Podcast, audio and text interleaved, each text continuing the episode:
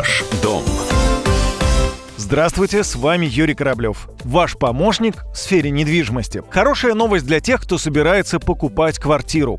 Первоначальный взнос по ипотеке могут снизить в России до 10-15%. В настоящее время взнос составляет 20%.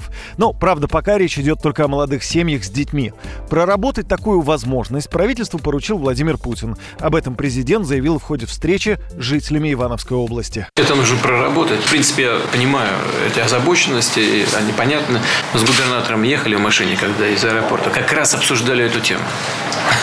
Вот не преувеличиваю, нисколько не придумал. Именно об этом и говорили, что первоначальный взнос но тяжеловат для молодых семей с детьми. Ну, сложно. Правительство подумает, будем считать, что такое поручение уже есть. Прикинем, это технически надо организовать, но и финансово посчитать.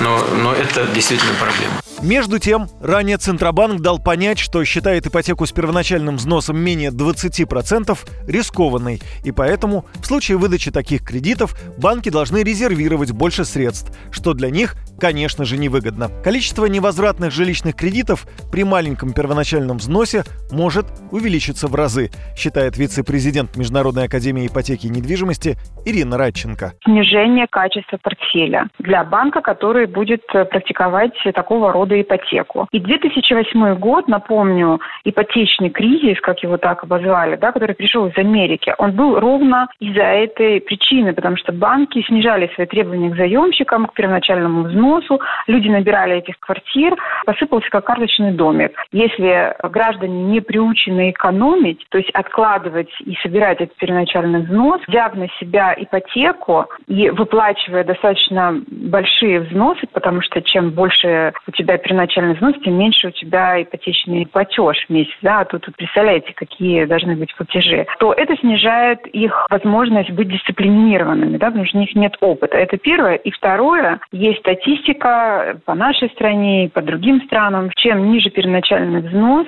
тем выше процент дефолта. Потому что один вопрос, когда человек вложил 20% в квартиру, и совсем другой, если он там заплатил 5%.